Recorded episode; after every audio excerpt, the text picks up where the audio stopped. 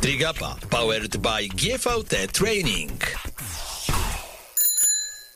Kamil Gapiński, witam Was bardzo gorąco w kolejnym odcinku podcastu Trigapa. Zdałem sobie sprawę, że to jest chyba jedyny program w polskim internecie, jedyny podcast, w którym żadne parytety nie są zachowane, albowiem w czterech ostatnich odcinkach miałem trzy kobiety i jednego mężczyznę, czyli Roberta Wilkowieckiego. O czym to świadczy? Świadczy to o dwóch sprawach. Po pierwsze, mam kobiecą duszę i lepiej się z kobietami czuję. I moje najlepsze przyjaciółki to są kobiety. I tak to po prostu wygląda. Musicie mi e, darować. A po drugie, e, jakoś chyba więcej ostatnio ciekawych kobiet jest u nas w triatlonowym sporcie niż panów. Także panowie, weźcie do siebie, e, musicie robić ciekawe wyniki, musicie się pokazywać z dobrej strony i też będziecie zapraszani. Ostatnio Alicja Pyszka-Bazan, wjechaliśmy z tym podcastem na top odcinki Spotify'a, a także na top podcasty Spotify'a, także w ogóle bardzo nam miło, że tyle osób odsłuchało. Jeżeli ktoś tego jeszcze nie zrobił, to E, bardzo gorąco polecam. Przedostatnio Ewa Urbańska, a więc nasza mistrzyni Polski na dystansie pełnym. Dzisiaj natomiast rozmawiam z tak zwanym rookie, jakby to powiedzieli w NBA albo w NFL, z osobą, która e, dopiero co e, zadebiutowała na pełnym Ironmanie, na puf, co ja gadam, na połówce Ironmana. Na pełnym to jeszcze nie, ale może wykrakałem, może wyprzedziłem troszeczkę to, co się wydarzy.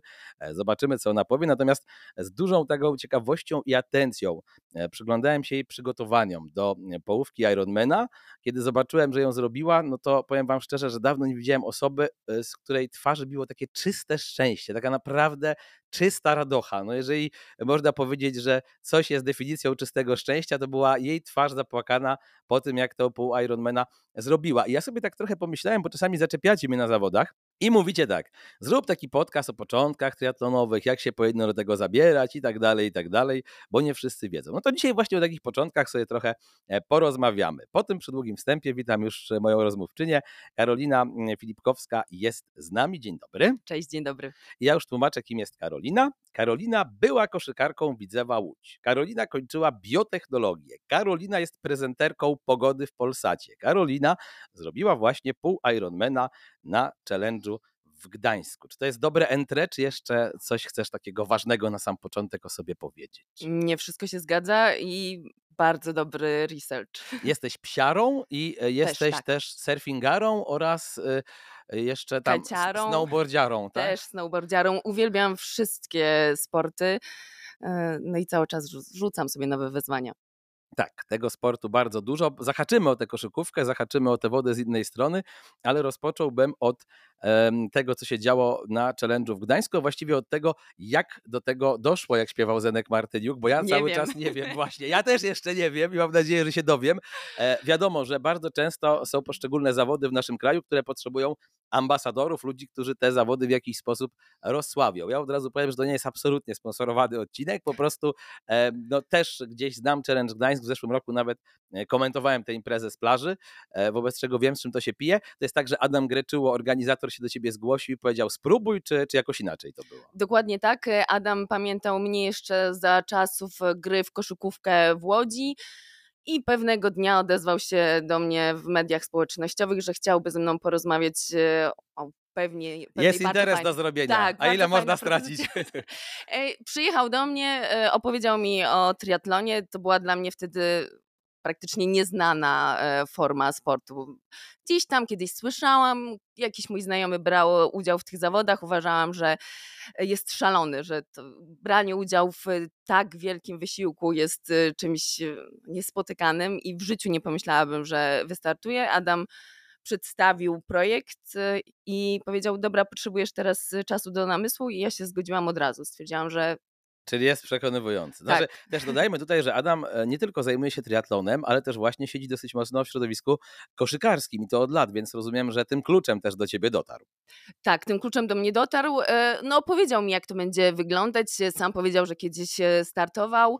Ja akurat wtedy szukałam jakiegoś nowego wyzwania, bo cały czas rzucam sobie te nowe wyzwania i wtedy był taki okres, że no, coś nowego Coś bym było. zbroiła, tak, tak, zwane figlarne oko było i tak. jeszcze nie wiedziałaś, co zbroisz. Szukałam, rozglądałam się, zastanawiałam się, no Jadam się zjawił na białym koniu z nowym projektem i mówię, dobra, robimy to. No i dobrze. I od razu ustaliliście, że połówka Ironmana, tak, że z grubej rury ten debiut, bez gry wstępnej na jednej ósmej czy jednej czwartej? Tak, y, Adam stwierdził, że połówka, powiedział, że to jest do zrobienia, y, a ja jako kompletny laik stwierdziłam, nie no pewnie, jakby co za problem, dwa kilometry pływania, 90 na rowerze, półmaraton. pff. A jeszcze dopytam, kiedy to dokładnie było? Ile czasu przed e, Gdańskiem? Mm, Pół roku y, tyle trwały treningi, a propozycja była jeszcze chyba z dwa miesiące wcześniej, czyli siedem miesięcy przed y, startem padła propozycja, potem były dwa miesiące takiego przygotowywania się do samych przygotowań, badania, tutaj zastanawianie się, jak y, wystartować, co, kiedy, jak. No i właśnie pod koniec roku zaczęliśmy. Okej, i teraz tutaj bym na chwilkę się cofnął do Twojej przeszłości, no bo jesteś osobą wywodzącą się ze sportu, tak? Grałaś w tę koszykówkę, więc to też nie jest tak, że ciało nagle doznało szoku, bo poznało, co to jest ruch, tylko ten ruch znałaś, choć w nieco innej formie. Jakbyś trochę właśnie opowiedziała, czy to była bardziej kariera koszykarska, czy bardziej przygoda koszykarska, na jakim ty poziomie i jak długo grałaś? To raczej była kariera, ale za młodych y, lat ja skończyłam bodajże, kiedy miałam 22 lata, więc y, trochę czasu minęło od kiedy uprawiałam ten zawodowy sport. Faktycznie ciało dużo pamięta, ale kiedy jest się po 30, to te treningi wyglądają zupełnie inaczej. Potrzeba więcej czasu do regeneracji. Nie tak szybko jest postęp w danych dyscyplinach, a jako były sportowiec oczekuję, że te postępy będą i że szybko będzie ten progres, a tu było różnie. No i tak, tak. No ja skończyłam karierę, kiedy Widzew awansował do ekstraklasy i to już był ten moment, w którym stwierdziłam, że, że wystarczy. No ale poczekaj, poczekaj, poczekaj, bo jak się awansuje do ekstraklasy, to z reguły chciałoby się w tej ekstraklasie zadebiutować. To uznałeś, że to są dla ciebie za wysokie progi, czy po prostu mission complete, czy, czy miałaś jakieś inne już pasje wtedy? Mission Complete. y, Ja wtedy też już zastanawiałam się, czy z tym sportem y, nie skończyć. Miałam kontuzję pleców, y, jednak chyba nie byłam aż tak dobrą koszykarką, jakbym chciała. E, Wtedy też trenerzy wymieniali skład na ekstraklasę. Tak, to często bywa, kiedy drużyna awansuje z Że ci, pierwszej którzy awansowali, są trochę ofiarami tego awansu, prawda? To w Dokładnie. każdym sporcie można to zauważyć. I tak to tam było, więc stwierdziłam, że to jest y, bardzo ładny e, moment zakończenia tej kariery. Można powiedzieć, że właśnie Odchodzę niepokonana. To mi się Dokładnie. przypomniał, słuchaj, jak był kosmiczny mecz i był Bill, Bill, Bill Murray i grał tam w drużynie Jordana. No i Jordan na początku nie był za bardzo przekonany i w końcu do niego mówi, jak już pokonali tych kosmitów, ratowali ziemię, mówi Bill, ty jednak masz talent, może zagrasz w NBA. I taki zgięty w pół ten Bill Murray patrzy, mówi, dzięki Mike, odejdę jako niepokonany. To ty na tej, na tej samej, być jak Bill Murray, na tej samej Tak. zasadzie. Tak, tak. e, No, no pięknie, teraz mogę o tym bardzo ładnie opowiadać. Cudowne wspomnienie. Taka kropeczka na końcu zdania i stwierdziłam, że poszukam jakichś innych e, Doznań tak, sportowych. e, A na jakiej pozycji grałaś jeszcze z e, ciekawości? skrzydłowej. Okej. E, A to było tak, że na przykład wiesz, jako mała dziewczynka oglądałaś Adama Wójcika, Piotra Szybilskiego, Maćka Zielińskiego, to pokolenie i się zakochałaś w tych koszykarzach, czy jakoś inaczej się tym sportem zainspirowałaś? Moja rodzina była bardzo mocno sportowa, szczególnie tata. Tata grał w siatkówkę zawodowo. No ja wybrałam koszykówkę, chociaż teraz z perspektywy czasu żałuję, że w siatkę nie grałam, bo to nie jest tak kontaktowy sport. W koszykówce niestety jest walka e, i to dość e, spora siłowa, więc to mi tam e, przeszkadzało. No i wiesz, pasja się narodziła bardzo szybko i tak to wyglądało. A czy grałaś, bo ja pamiętam, że jeszcze w tak dawniejszych latach to dziewczyny koszykarskie miały takie śmieszne, długie spodenki, że wyglądało to po prostu jakby zabrały ze starszego jeszcze większego brata. Czy to był ten czas, tak? Absolutnie tak. e, Opuszczone spodnie, za duże rzeczy. e, No wyglądałyśmy komicznie. Po latach takie zdjęcia się zajebiście ogląda, nie? Po prostu patrzysz i myślisz, o Jezu, o Jezu, to byłam ja naprawdę. E, No dobra, i teraz tak, bo jest jakaś tam przerwa kilku czy kilkunastoletnia między tą koszykówką a e, triatlonem. To była przerwa u ciebie niezagospodarowana, czy jako, że jesteś konferencjerką, prezenterką i tak dalej, no i ten wygląd też, e, powiedzmy, że jest dla ciebie istotny, choćby z kwestii kamerowych, to coś robiłaś. No, cały czas. Jakby aktywna sportowo jestem, nie zawodowo, bardziej tak e, rekreacyjnie, ale gdzieś tu biegałam, tu poszłam na trening, tu na siłownię. W międzyczasie był crossfit, e, w ostatnim czasie zaczęłam pływać na surfie, na kajcie, więc cały czas coś sportowo się dzieje. No bo jestem taką osobą, która nie potrafi usiedzieć na miejscu. Ja Mhm. cały czas jestem w ruchu i jak się nic nie dzieje, e, to wręcz Trafia szukam. szlak. Tak. Więc y, dla dobra wszystkich dookoła ja muszę coś robić. Tak, to wtedy wszyscy, to na takiej zasadzie jak powiedzmy, e, znam jedną żonę triatlonisty, która jak on już siedzi trzy dni w domu, mówi rusz dupę z kanapy, bo nie da się z tobą wytrzymać. Nie będziecie 5 godzin, ja będę szczęśliwsza, bo coś porobię, ty będziesz szczęśliwszy, bo wrócisz zmęczony i dalej to wspólne życie e, będziemy toczyć. I teraz tak, team jaki się pojawił. Ja muszę powiedzieć, że jak prowadziliśmy teraz z Kubą Graczykowskim zawody w suszu, to mieliśmy bekę, ponieważ E, jakieś 70% kobiet, mieliśmy w pewnym momencie wrażenie, które startowało w triatlonie, to były dziewczyny z logo CTS Jakub Czaja Training System. Śmialiśmy się z Kuby, że on chyba już tylko kobiety teraz przyjmuje i w ogóle z facetami nie chce mu się e, gdzieś tam pracować. Oczywiście to żarty żartami, bo wiemy, że też Tomek Brembor, czyli mistrz Polski stary nowy na połówce Ironmana od niedawna jest jego zawodnikiem. Natomiast tobie przydzielono, rozumiem, z takiego nadania gdańskiego, jako że Adam jest z Gdańska, Kuba jest z Gdańska i się znają, e, takiego trenera. I teraz pytanie, jak Łysego z Trójmiasta wspominasz? Jaka to była współpraca? Cudowna. E, naprawdę bardzo mu dziękuję, bo gdyby nie on, to ten start by się e, nie odbył. Były górki, dołki. E, przygotował mnie do tego perfekcyjnie, mimo że ja do samego końca, nawet w trakcie udziału w triatlonie nie wierzyłam, że to się uda. E, absolutnie. Pytali mnie... I tutaj ja wiadę właśnie z, ze zdaniem dosyć takim, no takim wiesz, ma trochę mało wiary we własne możliwości, bo na pewno może więcej i szybciej niż jej się wydaje, jeżeli chodzi o triatlon. To jest zdanie Kuby. Zgadzam się w 100%. Ja podziwiam go za cierpliwość. E, bo były chwile zwątpienia i to takie naprawdę grube.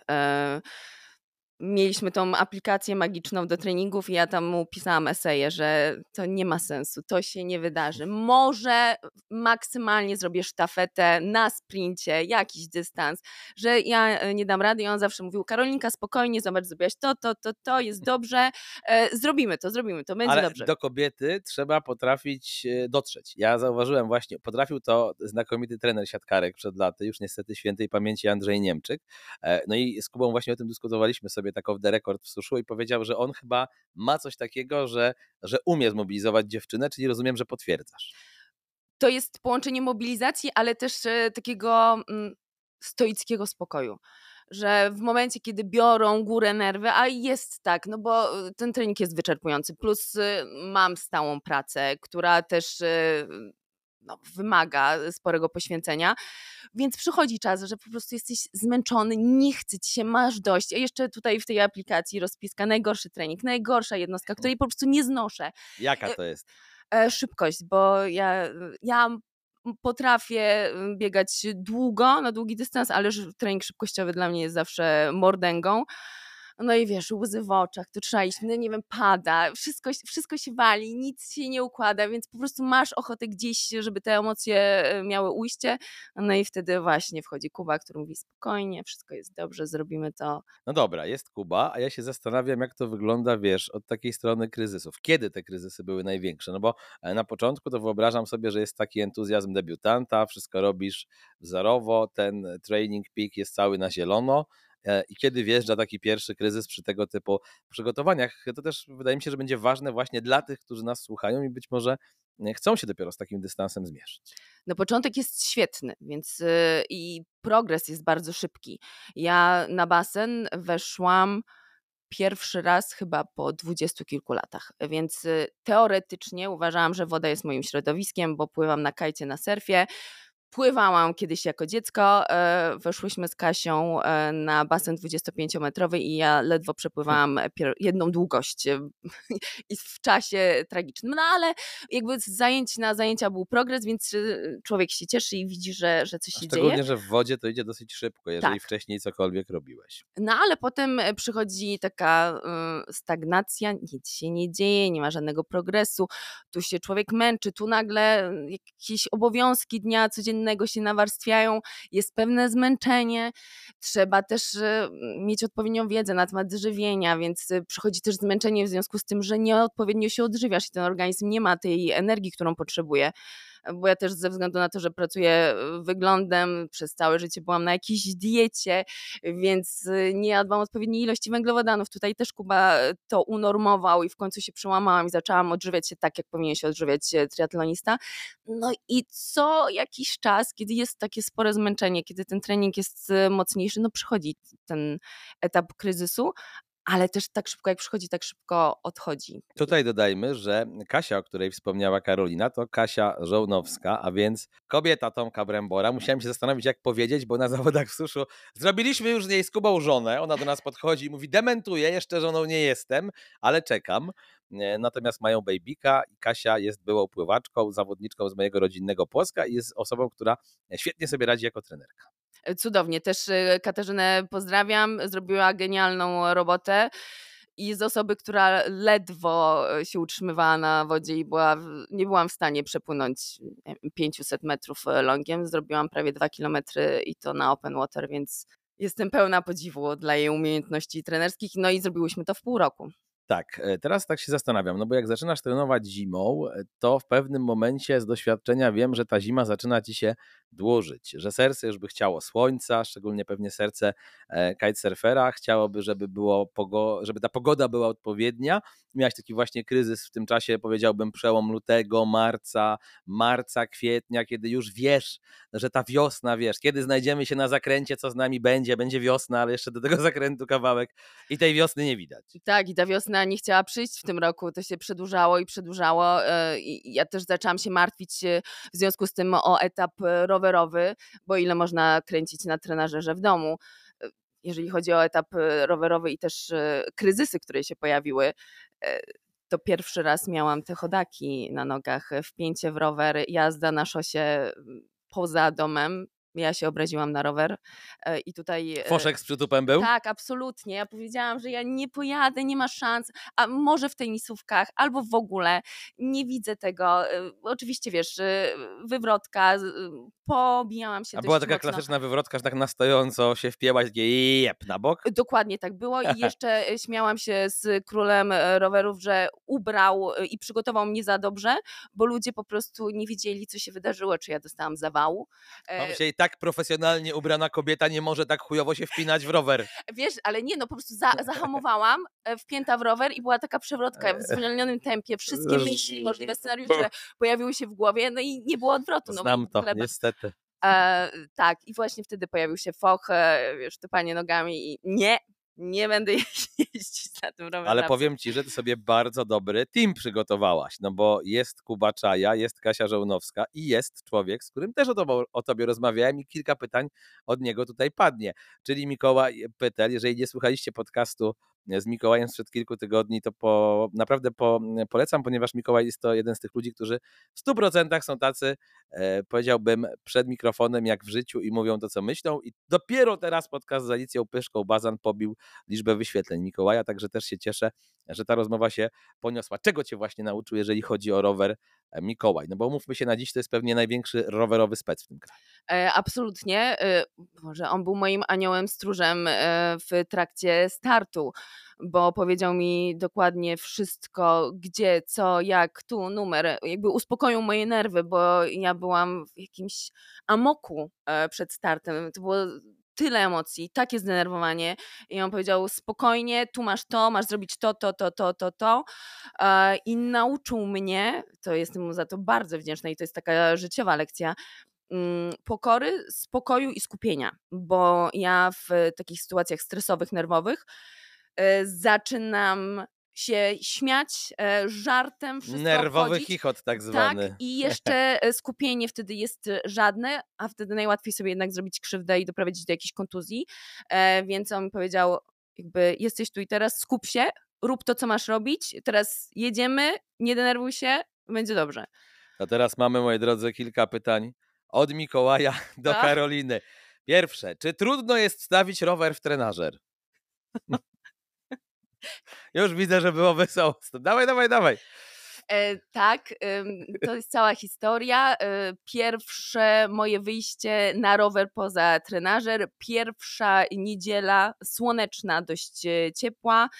E, ja cała zadowolona, dobra, wychodzimy, robimy to. Jeszcze nie wiedziałam, co mnie spotka e, po drodze. E, no ale miałam rower na trenażerze. No i teraz wielkie pytanie, co tu zrobić? Jakby koło, rower musi mieć dwa koła, żebym wyszła na zewnątrz. Skończyło się rozmową e, na FaceTime z Mikołajem, który e, dość stanowczo tłumaczył mi, jak to należy Oj, zrobić. potrafi Mikołaj Mm. być stanowczy, I wyobrażam ja to w sobie. międzyczasie też tupałam nóżkami i stwierdziłam, dobra, wyciągnę mój e, stary rower, który ma jakieś 30 lat i nim sobie pojeżdżę dookoła bloku, a to zostawię na później. E, ale wytłumaczył, zrobiłam to, byłam cała brudna od smarów, całe mieszkanie było w tym smarze. Poddałam się z 10 razy, a on powiedział, nie, zrobimy to, musi być zrobione. E, no Ale- i teraz sukces jest taki, że zdejmuję i zakładam koło bez problemu, e, wiesz, jednym palcem. Ja chciałem powiedzieć, że e, nikt mnie nigdy w życiu tak nie opierdolił, jak Mikołaj, kiedy współpracowałem przed laty z Airbike'iem i e, pamiętam na, przed pół Ironmanem w Gdyni w 2018 roku przywiozłem mu no, nasz rower e, do serwisu. Niestety był to rower nieumyty, z zaschniętym błotem na ramię. E, Ja myślałem, że on mnie zabije. Naprawdę, ja uciekałem, uciekałem z tego, z tego, z tego miejsca, gdzie oni mieli rozłożone ten, bo bym zginął. Naprawdę, dobrze byłem wtedy w formie biegowej. E, Ile zajmuje nauczenie się puszczania kierownicy w czasie jazdy?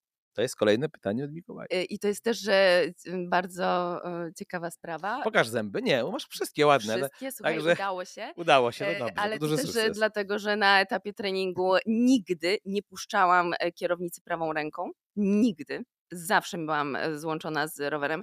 To też jest kwestia e, traumy, bo trzy lata temu na rowerze miejskim złamałam nogę w dwóch miejscach, na bulwarach wiślanych, więc Mhm. e, miałam ten strach gdzieś e, w głębi, że coś mi może się stać. I pierwszy raz puściłam kierownicę e, prawą ręką, to był mój mały sukces na starcie. Wow, pięknie. Jak to zrobić, żeby wstać o 4.30 na pogodę? Czy jeden budzik wystarczy? To ostatnie pytanie. Absolutnie nie. I podobno są osoby, które wstają przy pierwszym budziku. E, Ja mam nastawione 10. Oj, oj, oj. A Mhm. pogodę jak masz, to najwcześniej w Polsacie o której? E, To właśnie wstaje 4.30. O matko. E, tak, bo o 6 jesteśmy już e, na wizji, czyli po 5 muszę być e, w stacji. O Jezu, to się trzeba jeszcze pomalować, współczujecie. My jak mamy poranki o 7.30, to ja muszę tutaj wstać w kanale sportowym o 6.30, ale tak rano. No nie jest łatwo. No życie mężczyźni pre- akurat tutaj mają 6 e, minut, lepiej. już jest okej. No u nas 20, ja z mój makijaż... e, z- Tak? No, Tak. bo- Ciekawe. Wiesz co, ja bardzo sobie cenię naturalność. Nie i- chcesz takiej tapety przesadnej, Tak, rozumiem. i chcę wyglądać jak ja. Na co dzień praktycznie chodzę bez makijażu, maluję się tylko w pracy. I tak chciałabym, żeby zostało. Tak chciałabyś, żeby zostało. Bieganie, bo ja popatrzyłem sobie na jakieś twoje treningi na Instastory, to ty masz do tego biegania, muszę powiedzieć, e, talent, bo tam sporo było takich, wiesz, biegów gdzieś w tempie 4.30, 4.40 z tego, co dostrzegłem. To y, wydarzyło się dopiero y, ostatnio. Przez długi czas nie byłam w stanie pobić piątki i, takie 5,20 to był y, komfortowy, tak, y, komfortowe tempo i mój maks i, i stwierdziłam, że to się nie wydarzy. I e, cały czas y, Kuba Czaja powtarzał, nie, spokojnie, przyjdzie ten progres. Ja już byłam też taka znudzona, wtedy też pojawiały się te chwile zwątpienia, że to nie działa, to się nic nie dzieje, to powinno być szybciej, lepiej. E, I na miesiąc przed startem, i jeszcze szczególnie wtedy, to pamiętam, że e, kiedy pojawiły się treningi na zakładkę, to po zejściu z roweru robiłam najlepsze czasy i ja nie wiem, jak to jest możliwe. Ja Mhm. nie, nie rozumiem, jak to się wydarzyło, ale właśnie zawsze... Nogi same niosły. tak. I biegło mi się najlepiej, najszybciej. I ja mam też że wrażenie, że pierwsze 10 kilometrów to jest u mnie taka rozgrzewka i że ja dopiero wchodzę w tempo, w rytm e, po takim No e, to znaczy, że jest natura wytrzymałościowca, to Tak. bardzo dobrze. A po... Stąd te sprinty są stąd te- moim koszmarem. No tak, to prawda, coś za coś. A powiedz, e, jak te zakładki znosiłaś? Bo to często dla ludzi, którzy zaczynają zabawę, no to właśnie przy jednej, drugiej czy przy pełnym Ironmanie zakładka bywa no, trudną do przełknięcia kwestią. To najtrudniejsze było, e, słuchaj, psychicznie, bo jak zobaczyłam ten trening na zakładkę, e, to jest niemożliwe. ja tego nie zrobię. E, No ale zawsze jakby podejmuję rękawice, podejmuję wyzwanie i, i, i próbowałam i za każdym razem byłam w szoku, że te moje czasy w tych treningach na zakładkę są naprawdę dobre. Największym wyzwaniem to, to było ilość czasu, którą trzeba poświęcić. No ładnych parę godzin Tak. przy jednej, drugiej Ironmana, na pewno, prawda? Ja pamiętam, że jak robiłem taką zakładkę najdłuższą przed pełnym Ironmanem, tam nie wiem ile to było, ze 150 km roweru i 30 biegu, to miałem e, przygotowane przed sobą, bo to na trenażerze jeszcze robiłem, miałem przygotowane przed sobą e, na takim, wiesz, specjalnym stoliku, tam było wszystko, żele, woda, ale też e, Netflix, 18 zakładek, filmy dokumentalne, seriale, wiedziałem, o której jest mecz, który mam włączyć, żeby jakoś te 5 godzin bodajże na rowerze przeleciało. No dokładnie, to, to trzeba się do tego bardzo dobrze psychicznie przygotować. Podziwiam, że zrobiłeś to na trenażerze, bo mnie treningi domowe albo treningi też w salach zamkniętych przerażają. Ja uwielbiam outdoor. Mhm. Tam w ogóle czuję się jak ryba w wodzie, tam mogę spędzić o wiele więcej e, czasu i, i tak. te Czyli rozumiem, że teraz taka jazda na rowerze na dworze cię kręci. No absolutnie tak. Już teraz jest lepiej. Uważam, że nie stwarzam zagrożenia dla siebie i dla innych uczestników ruchu. E, Ale tak, absolutnie. Przedwczoraj byłam na. A na jeździsz raczej wolisz, wiesz, solo, bo dużo triatlonistów tak lubi, ponieważ wtedy jest sam na sam ze swoimi e, myślami i się dobrze czuje, czy na przykład masz taki, wiesz, kobiecy skład, z którym zawsze się zabieracie, a może z facetami? Jeszcze nie mam takiego składu. E, No u mnie pojawia się problem z tym, że mam dziwne e, godziny pracy. Więc ja mam wolne, kiedy wszyscy pracują, więc bardzo często jeżdżę sama, ale też zauważyłam i też to zauważyłam na starcie, bo tam jechałam przez większość e, trasy jednak w pojedynkę, że jak się jest w grupie, to ta grupa ciągnie.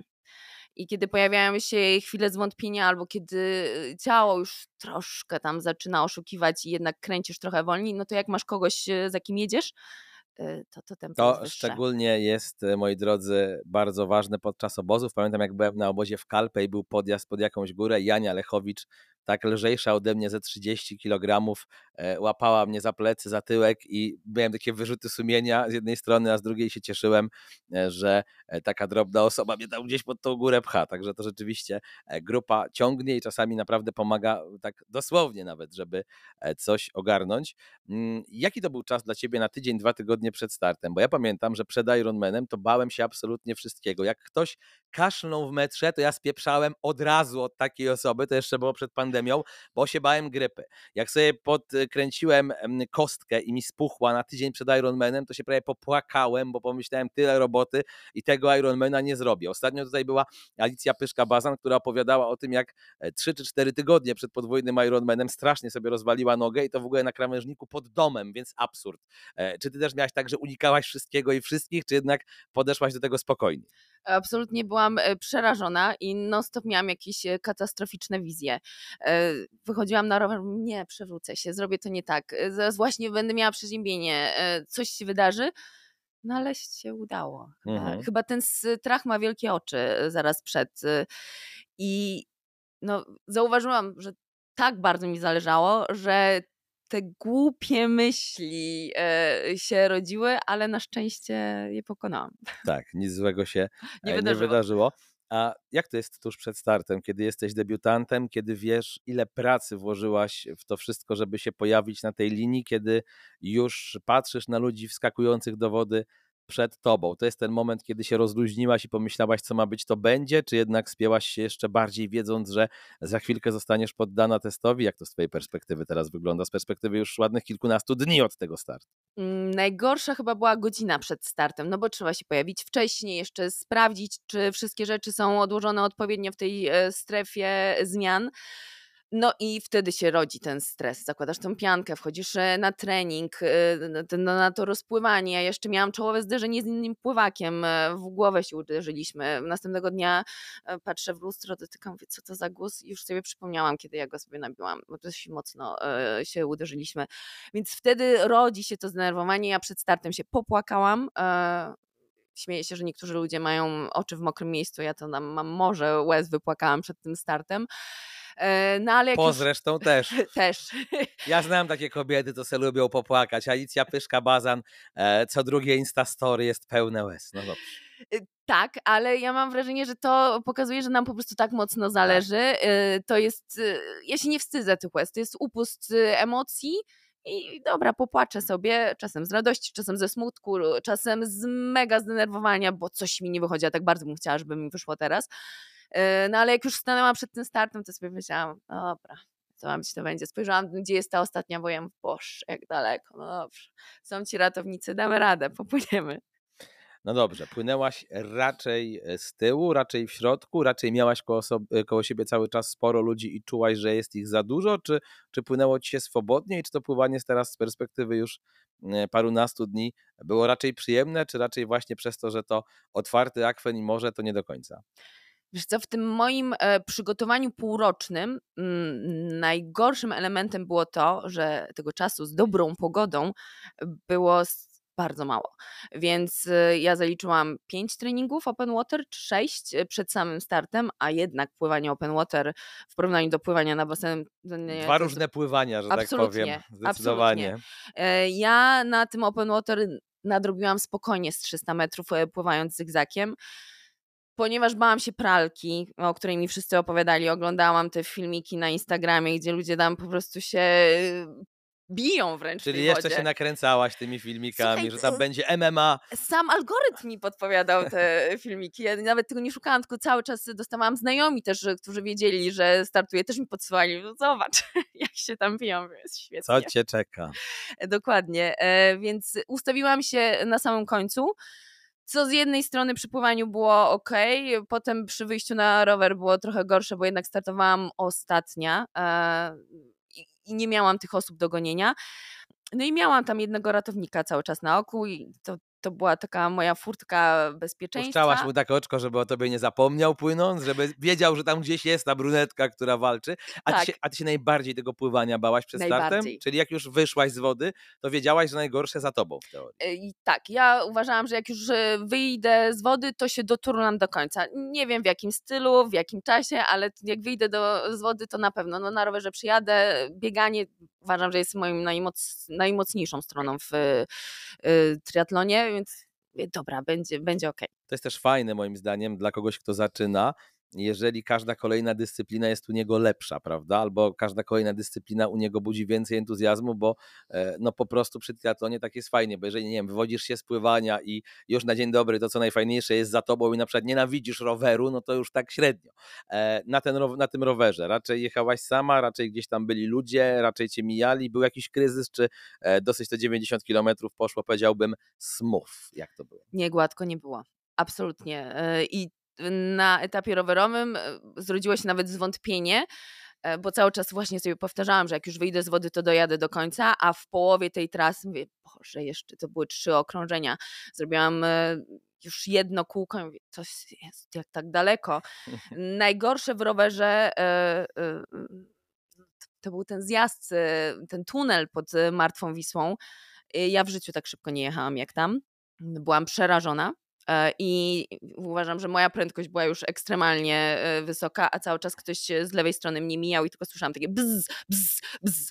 E, więc tu miałam ludzi, którzy mnie mijali z jakąś ekstremalną szybkością. Ja jechałam w środku i tylko patrzyłam zmrużonymi oczami, gdzie są te studzienki kanalizacyjne, żeby w nie nie wpaść, a z boku cały czas jakieś pojawiło się łuny światła, więc on, to, to był jak tunel grozy w cyrku. Po prostu jak wyjeżdżałam stamtąd, to mówiłam, wow, słońce, I znowu się udało, ludzie, cywilizacja, Albercik, bociany, Dokładnie, żyjemy. Tak, tak, no ilość e, zdrowasia, które odmówiłam w Za całe życie, już nie tak. musisz do sześćdziesiątki teraz się modlić. Mam tak. Przypomniałaś sobie pod twoją obronę wszystkie modlitwy. Wszystko, słuchaj. No dobra, schodzisz z tego roweru, ja wiem, że w Gdańsku jest fajnie, jak tak jak było rok temu, jest dużo ludzi, czuć ich energię.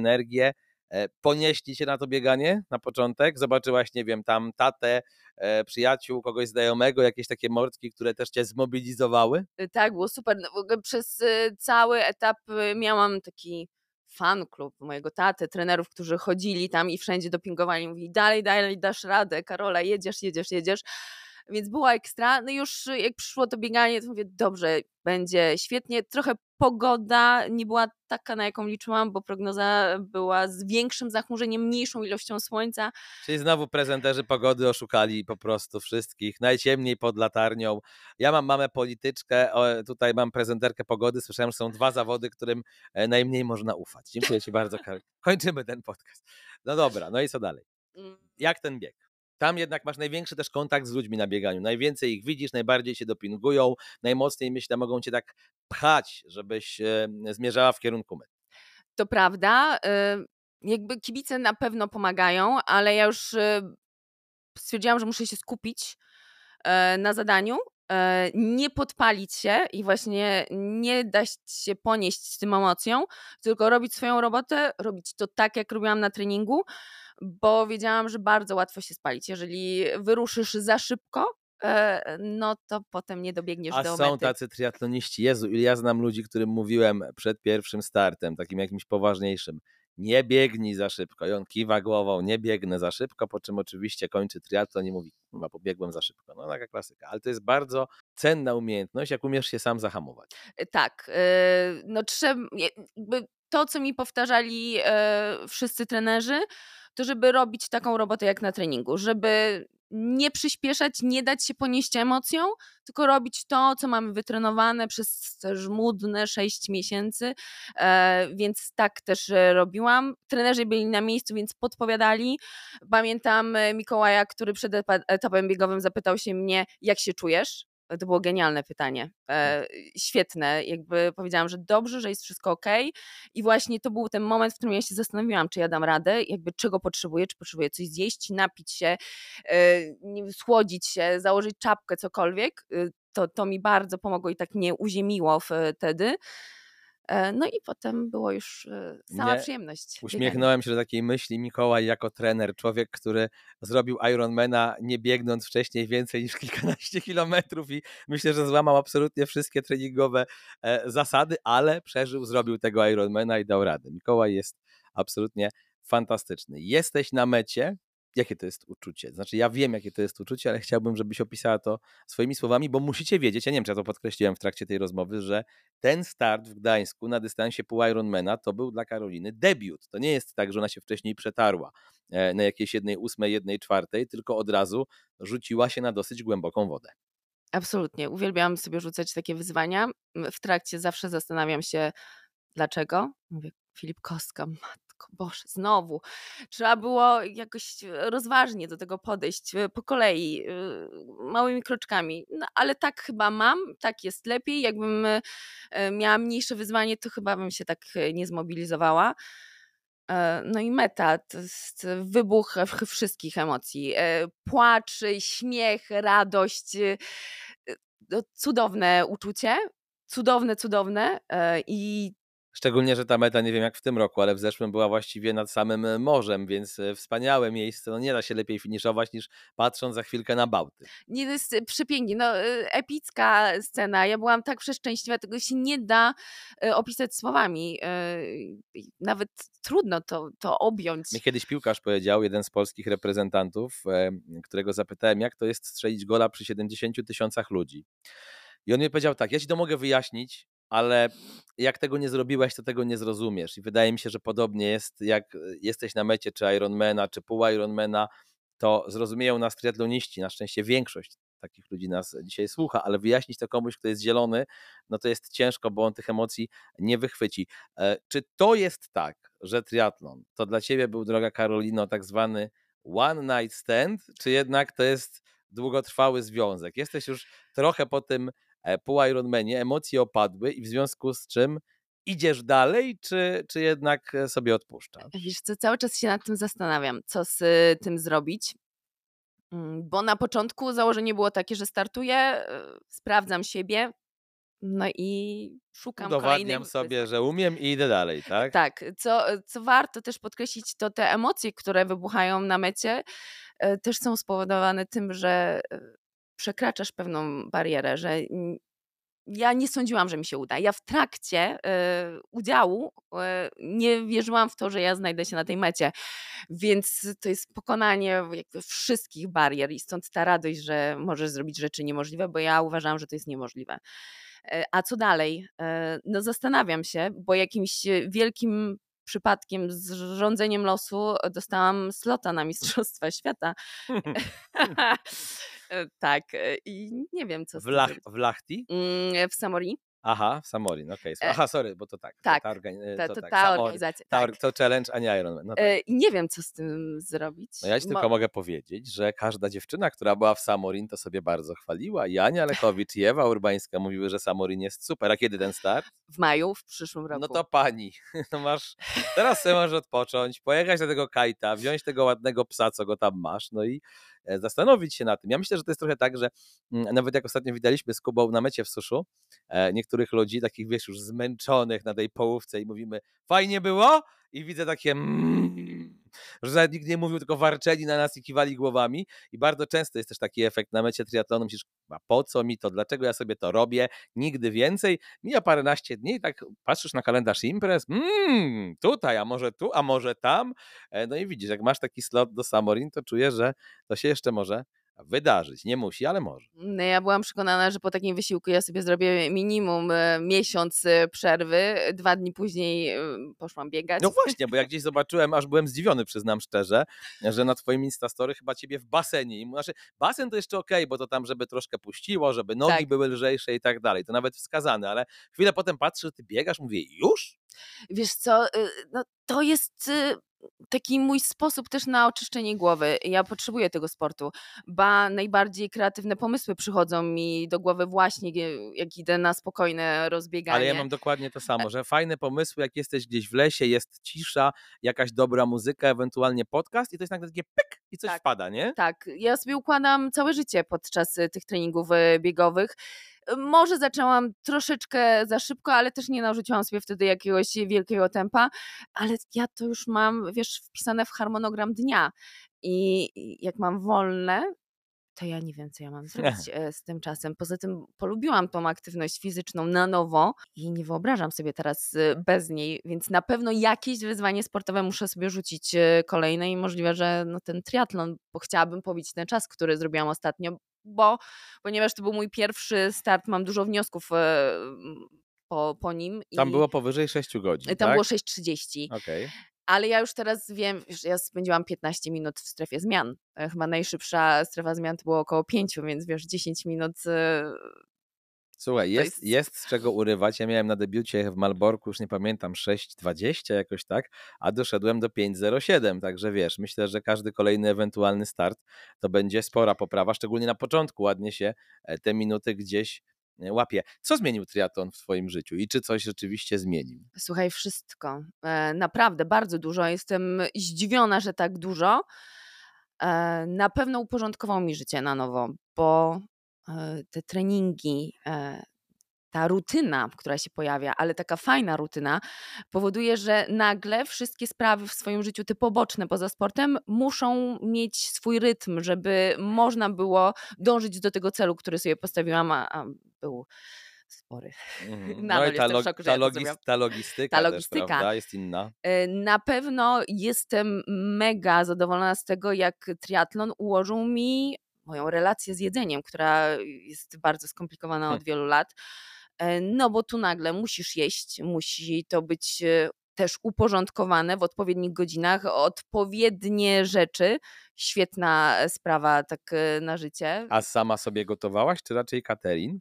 E, sama sobie gotowałam. E, znaczy ja też y, lubię szybkie jedzenie i nie jestem... Takie proste rzeczy tak. po prostu, które są zdrowe, smaczne i nie trzeba, nie jest to kaczka w sosie wiśniowym, która w temperaturze 250 stopni musi się rozpływać przez 2,5 godziny. Absolutnie nie jestem smakoszem, ba jak ktoś mnie zabiera do takich restauracji, czy sama chodzę, to ja tego nie doceniam. Znaczy, ja sama właśnie nie chodzę, bo ja tego nie doceniam. Ja nie mam mhm. fanu z tego, że te smaki się pięknie ze sobą łączą i dają.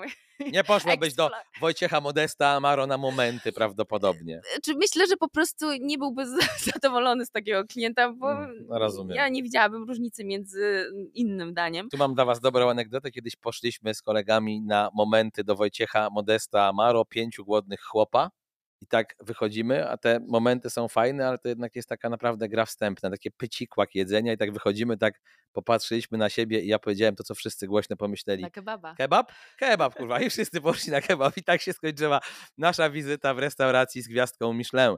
E, zastanawiam się nad tym, czy ty masz duszę surfera? Czy ty masz duszę człowieka kochającego morze, wodę, fale? Bo mm, kiedy byłem na takim mini obozie triatlonowym na, na Wyspach Kanaryjskich, sorry, na Teneryfie. E, mm, to jest miejsce surferów. No właśnie, w El Medano, gdzie tam tych surferów było od groma, kitesurferów i tak dalej, czekali na ten wiatr, w pogoni za wiatrem, e, to pomyślałem sobie, że to jest pewien specyficzny typ ludzi, dla których ten wiatr ta, ta bryza, te fale to jest najważniejsza rzecz i to jest taka rzecz, która ich trochę definiuje, daje im szczęście, że to nie są ludzie myślący o pieniądzach, nie są ludzie e, myślący o karierze, tylko o tym, żeby po prostu mieć w życiu fan. Masz sobie taki właśnie pierwiastek takiego, takiego człowieka, bo nawet patrząc właśnie na ten twój Instagram, to widać, że jak masz tylko trochę wolnego, to śmigasz od razu nad Bałtyk. Dokładnie tak jest. Nawet nad Bałtyk, ale po prostu w naturę. E, jak jest czas na góry, to góry, jeziora. To mi się stało po trzydziestce. Mm, bardzo zmieniłam swoje podejście do życia. Wcześniej miałam taki okres od 25 do 30, gdzie e, praca, e, pogoń właśnie za jakimś tam sukcesem bliżej nieokreślonym. Było też tak zwane bailando? Było. E, no i po 30 stwierdziłam, że coś chciałabym zmienić. I właśnie wyjechałam na Hel. Tam poczułam surferskie tak. życie. Słuchaj, właśnie ja trzy lata temu zaczęłam pływać na kajcie. Też spróbowałam surfingu. Dwa różne sporty, cudowne, polecam każdemu naprawdę. I faktycznie to podejście do życia jest zupełnie inne i ono jest cudowne, bo nagle no, te wszystkie materialne rzeczy się tak e, nie liczą. Na Helu mieszkamy w przyczepach e, kempingowych. E, jest to specyficzny vibe, cudowny E, no i tam się żyje od mocniejszego podmuchu wiatru do mocniejszego podmuchu wiatru. Ładne zdanie. Mi tak powiedział kiedyś, słuchajcie, Piotrek Pustelnik, nasz znakomity himalaista, zresztą z Łodzi chyba. To jeszcze było przed tym, jak on zdobył wszystkich 14 ośmiotysięczników. Umówiłem się z nim na wywiad, bodajże w 2006 albo 2007 roku. Miał trwać ten wywiad godzinę, trwał 8, bo on opowiada niesamowicie. I mówił mi właśnie o tym, że jak schodzisz z tych gór, on wtedy pracował chyba jako specjalista od szkód, od jakichś tam niesamowitych wypadków w Mbanku i mówił, że jak schodzisz tych, z tych gór i tam widzisz, że ludzie się kłócą, że ktoś komuś obtarł Mercedesa w centrum Warszawy albo że tam y, kupił sobie drogi płaszcz i mu się podziurawił, to, to masz już zupełnie inne spojrzenie do tego, na to, bo jakby wiesz, że to wobec e, absolutu natury i tak dalej, to jest nic ważnego. Zyskujesz zupełnie inną perspektywę i zupełnie inny dystans. Rozumiem, że masz podobnie. No spory dystans. Jakoś już nie przyjmuję się takimi błahostkami. Też zdarzają się chwile, wiesz, kiedy nasiąkniesz jak e, gąbka tym, co się dzieje dookoła, dlatego ja tak chętnie wyjeżdżam. Jak tylko mam dw, no dwa, może nie, no trzy, cztery dni wolnego, e, to od razu się zastanawiam, gdzie. W okresie wakacyjnym Jest to proste, prawda? Też, tak. Bo w Polsce niestety no jak chcesz gdzieś wyjechać w listopadzie czy grudniu, no to morza już nie zaliczysz, to, to musi być, to muszą być góry ewentualnie, tak? Muszą być góry, ja góry jesienią, w góry też zaczęłam jeździć jakieś 3 lata temu, moje odkrycie życiowe, bo pamiętam, że jako szkrab mieliśmy zawsze podział z rodzicami, że lato to nad morze popluskać się w Bałtyku, e, zimą w góry, żeby pojeździć na nartach. I chodzenia po górach nie było, a to jest genialna sprawa. I tam lubię chodzić sama. No to jest niesamowite obcowanie z naturą i to jest niesamowite przeżycie. To też to trudno e, określić. Na pewno to nie jest taki wyrzut emocji jak e, na mecie, ale nagle czujesz, że jesteś taki malutki e, czujesz taki respekt do tego wszystkiego, co się dzieje dookoła. Szczególnie jak te warunki pogodowe się zmieniają w trakcie. No to jest coś niesamowitego. Zastanawiam się, jak dziewczyna po biotechnologii, a więc kierunku dosyć specyficznym i takim no, dosyć niełatwym też chyba, bo akurat znam ze dwie dziewczyny po biotechnologii i wiem, ile wysiłku je kosztowało, żeby te studia skończyć, e, trafia przed kamerę, bo to nie jest taka oczywista droga. Nie myślałaś o tym, żeby właśnie robić te, e, ten zawód, y, który masz wyuczony? Jak, jak do tego doszło? Wiesz co, ja e, tak naprawdę przez większość życia cały czas czegoś szukałam i absolutnie nie wiedziałam, co chcę robić, kim chcę być. Początkowo uważałam, że chcę być e, koszykarką i myślałam, że to, dłużej potrwa ta moja kariera. W międzyczasie e, pracowałam jako modelka. Jeszcze w międzyczasie pojawiły się wybory Miss. W międzyczasie zaczęłam studiować też. No, ta biotechnologia pojawiła się trochę z przypadku. Byłam zawsze umysłem ścisłym, tu ochrona środowiska, która, bo to była biotechnologia środowiskowa, więc y, też coś związanego z naturą, zawsze mi wydawało mi się to ważne, ale praca w laboratorium to absolutnie nie jest coś dla mnie. Ja, ja, po prostu muszę być z ludźmi, muszę być e, gdzieś na zewnątrz, więc zaczęłam szukać, e, co tu zrobić. I pierwszą pracę, jaką dostałam po studiach, to w agencji PR-owej, która jednego z klientów miała z obszaru biotechnologii. Potrzebowali kogoś, kto będzie tłumaczył. Mhm. I tak już poszło dalej. No dobra, ale od agencji PR-owej do kamery i do stania, wiesz, e, gdzieś tam przy tej mapie Polski, świata i pokazywania, jaka będzie pogoda, to taka dosyć jeszcze daleka droga. Jak ty zaczęłaś tę przygodę i czy to jest e, coś takiego dla ciebie, taka wiesz, miłość na całe życie, czy na przykład sobie postawiłaś w głowie taką granicę, że nie wiem, do czterdziestki robię to, a potem szukam e, jeszcze czegoś nowego, bo lubię, jak się dużo dzieje. Wiesz co, podziwiam ludzi, którzy mają plany pięcioletnie, dziesięcioletnie i wiedzą, co chcą robić. Ja kiedyś myślałam, że tak jest i robiłam sobie te plany. E, pojawiała się wtedy często frustracja, że to nie wychodzi, jest co innego. I teraz raczej staram, staram się nie robić sobie planów. E, jakby żyję tym, co jest im jestem starsza, też mam wrażenie, że coraz mniej rzeczy jest mi potrzebnych, że ja jestem szczęśliwa, jak pójdę na rower, jestem szczęśliwa, jak mam przestrzeń, żeby iść sobie pobiegać. Najlepiej, jak mam jeszcze tyle czasu, żebym mogła sobie pojechać gdzieś dalej do lasu i właśnie tam e, sobie spędzić trochę czasu z naturą, czy jechać teraz, zaraz zaczynam urlop na kajta, na surfa, na co mega mocno czekam. Nie wiem, kiedyś urodził mi się pomysł, że e, chciałabym być pogodynką nie wiem skąd to się wzięło, miałam, miałam taki pomysł i natrafiłam na casting. I też mam wrażenie, że jeżeli czegoś bardzo chcesz i wypowiesz to na głos, to to się jakoś to się spełnia. Gdzieś tu trafiasz, tu nadarza się okazja, idziesz na casting, wygrywasz go, dzieje się to, co chciałeś, więc tak chyba trzeba robić. Lubisz kamerę, lubisz właśnie to takie życie, bo nie każdy się dobrze czuje, kiedy włącza się czerwona lampka. Ja poznałem takich ludzi, którzy wiesz, są wygadani, są duszami towarzystwa, mm, a, mm, a, tutaj król, e, wujek, król imienin, ale właśnie, jak zapraszałem czasami jakichś sportowców, żeby ze mną komentowali mecze albo żeby wystąpili w jakimś programie, to było super do momentu, jak się ta kamera włączała, a wtedy włączała, a wtedy taki trochę tryb wylew. Yy, yy, tak, y, lubię. Y, teraz lubię. Y, ja mam wrażenie, że to też był sposób na pokonanie pewnych moich niedostatków. Ja byłam kiedyś szarą myszką, tak nieśmiałą osobą, która bała się zapytać pani w sklepie o to, czy nie wiem, dostępna jest dana rzecz w innym rozmiarze. I to był mój sposób na to, żeby wyjść ze skorupy.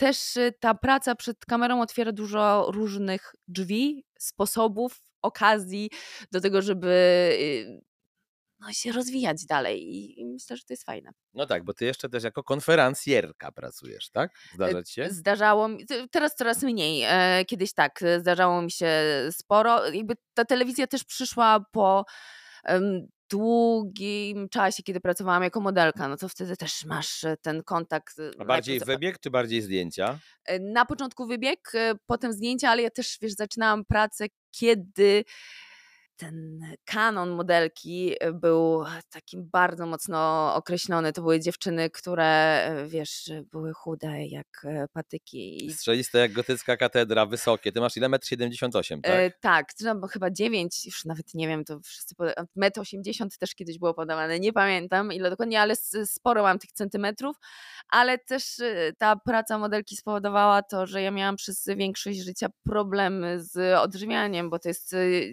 ciągła presja tej odpowiedniej sylwetki, tej niezdrowej wychudzonej e, sylwetki, to trzeba podkreślić, bo ja zaczęłam pracę modelki jak miałam 13 lat. Okej, okay, czyli bardzo wcześnie już ta presja była na ciebie tak, narzucona tak e, naprawdę. Byłam z turbo szczypiorem, byłam naprawdę bardzo e, chuda, ale miałam w talii chyba 2 cm za dużo i wtedy pamiętam, że w agencji w Warszawie powiedzieli mi, że ja muszę zrzucić te 2 cm no i wiesz, takie dziecko, które nic nie wie. Wtedy jeszcze nie było internetu, że można było sobie sprawdzić, y, jak co wygląda. I ja po prostu nie jadłam e, przez jakiś czas, a potem jadłam za dużo, bo byłam za głodna, zbyt głodna, więc y, był efekt jojo. No i z tym odżywianiem tak e, walczę, walczyłam. Ciężka relacja, rozumiem. Ciężka relacja, trudna. Trochę zboczyłam z tematu. Nie, ale to wiesz, ciekawe bardzo, bo ja akurat poznałem e, sporo. Moja najlepsza przyjaciółka była modelką i miała agencję modelek. Ja wiem, jak to wygląda, jaka to jest presja e, na te dziewczyny, że to naprawdę może potem powodować depresję, może powodować jakieś stany lękowe, co będzie jak przytyje, że ktoś mnie e, jest w stanie potem wyrzucić, skreślić, odrzucić jak jakąś rzecz, która już się zużyła po prostu, tak? Więc to nie jest łatwe i jednak to się trochę też łączy z naszym sportem, no bo znam również triatlonistów, którzy bardzo to żywienie przeżywają i nie każdy jest w stanie zbić wagę, to też często jest trudna robota. To może nie jest takie, wiesz, zbijanie wagi jak e, Aśki Jędrzejczyk przed walką MMA, że to już jest w ogóle totalny hardcore, jakieś siedzenie w wannie i doprowadzenie organizmu na skraj wycieńczenia, no ale jednak profesjonalny sportowiec, w tym przypadku triatlonista, poza Christianem Blumenfeldem i mną, nie może mieć brzuszka, tylko my dwaj mamy na to przyzwolenie, cała reszta musi być szczupła, no bo inaczej nie pojedzie na rowerze, czy tam nie pobiegnie. Wiesz, przy tym y, wysiłku, który teraz miałam, y, no to nagle zrozumiałam, że to jedzenie jest takim bardzo potrzebnym paliwem. W ogóle zmieniłam całkowicie podejście do jedzenia. Po prostu musiałam się przekonać do tego, żeby jeść węglowodany. Człowiek, który jest na diecie od 30 praktycznie, no wiem, przesadzam, no ilu, 20 paru lat. E, przeszłam wszystkie rodzaje diet, tych węglowodanów, to e, bałam się strasznie, no bo wiesz, nie wolno się tyje od tego. A tutaj nagle to jest podstawowe paliwo, musisz. Y, musisz... Ale też wiesz, spalałaś dużo, tak. prawda? No bo jednak ciągle byłaś w ruchu. To nie jest tak, że sobie tam gdzieś e, jadłaś makaronik i, i szłaś spać, bo cię węgle, bo cię węgle zniszczyły, tylko, tylko byłaś w ruchu. To mi się wydaje, że to jest też takie fajne odkrywanie triatlonu dla wielu ludzi, którzy najpierw w ogóle chudną, no to akurat nie miałaś tego problemu, ale wiesz, stary się rusza z kanapy, gubi 20 kilo, a potem ciągle może dużo jeść i widzi, że to nic złego nie robi, no bo spala te kalorie. Dokładnie. Znaczy, to jest też takie zdrowe podejście, bo ja e, nagle przestałam sobie odmawiać jedzenia i mam wrażenie, że wpadłam w taki fajny kontakt ze swoim organizmem i nagle czuję, że mam ochotę na to, nie odmawiam sobie tych rzeczy, e, jem je i czuję, że mój organizm e, jakby dostaje właśnie tych mikroelementów, składników, których potrzebuje i działa bardzo dobrze, bo tutaj mm, no, trzeba sobie powiedzieć, że to odżywianie to jest y, czwarta dyscyplina triatlonu. No zdecydowanie. Mi się też wydaje, że wiesz, w pewnym wieku człowiek umie już słuchać własnego organizmu i jeżeli się w niego wsłuchasz, e, to wiesz, co on ci podpowiada, co chce, żebyś jadł, czego nie chce i tak dalej i tak dalej. No to, to jest pewnego rodzaju sztuka, nie każdy jest w stanie ją posiąść. Na koniec jeszcze naszej rozmowy, powiedz Karola, czy e, chodzi Ci po głowie samo bieganie, bo to jest też tak często, że te dwa sporty są tożsame, że ktoś, kto próbował triatlonu i zobaczył na przykład, że już potrafi to zrobić i e, doszedł do wniosku, że szybko biega, to potem siłą rzeczy chce się sprawdzić. Może nie od razu na pełnym, wiesz, maratonie, ale na dziesiątce, na piątce zobaczyć, czy przełoży to fajne bieganie z triatlonu na bieg taki płaski, powiedziałbym jednolity. No pewnie, jakby to bieganie to jest moja dyscyplina jakby w triatlonie, w tym się czuję najpewniej, więc e, tak, ja cały czas miałam gdzieś z tyłu głowy, że chciałabym wystartować w maratonie, i najpierw Polecam ten w Łodzi, biegłem w zeszłym roku. Fajne tak? miasto, tak. Super no, miasto, polecam. Nieźle tak. się biegnie, trochę dużo dziur w drogach, znaczy tam jest, ale jak umiesz omijać, to się biegnie maraton nieźle. Słuchaj, dawałam... I w Atlas Arenie jest jeszcze meta, więc No cudownie, to muszę, muszę wypróbować. Ja sobie obiecałam maraton do 25 roku życia, nie wyszło, do 30 nie wyszło, do 35 też nie wyszło, no co teraz do, do 40 musi. Nie masz wyjścia, musisz to zrobić. Dobrze, moi drodzy, Karolina Filipkowska była z nami. Dziękuję Ci bardzo serdecznie. Dzięki debiutantka na dystansie pół Ironmana, prezenterka pogody, nie doszła pani biotechnolog, e, kitesurferka, surferka, no i też jak słyszycie bardzo, bardzo sympatyczna dziewczyna. Była koszykarka Widzewa Łódź, była e, modelka. A ja co? A ja się z wami żegnam i nie wiem jeszcze, kto będzie za tydzień. Niestety moje kolejne pomysły to są znowu kobiety, ale muszę dbać o parytety, więc jakiegoś pana tutaj ściągnę, tak mi się wydaje, e, w końcu, żebyście też się nie poczuli pokrzywdzeni. Kamil Gapiński, dziękuję bardzo gorąco. To był kolejny odcinek podcastu Trigapa. Słyszymy się niebawem. Trigapa powered by GVT Training.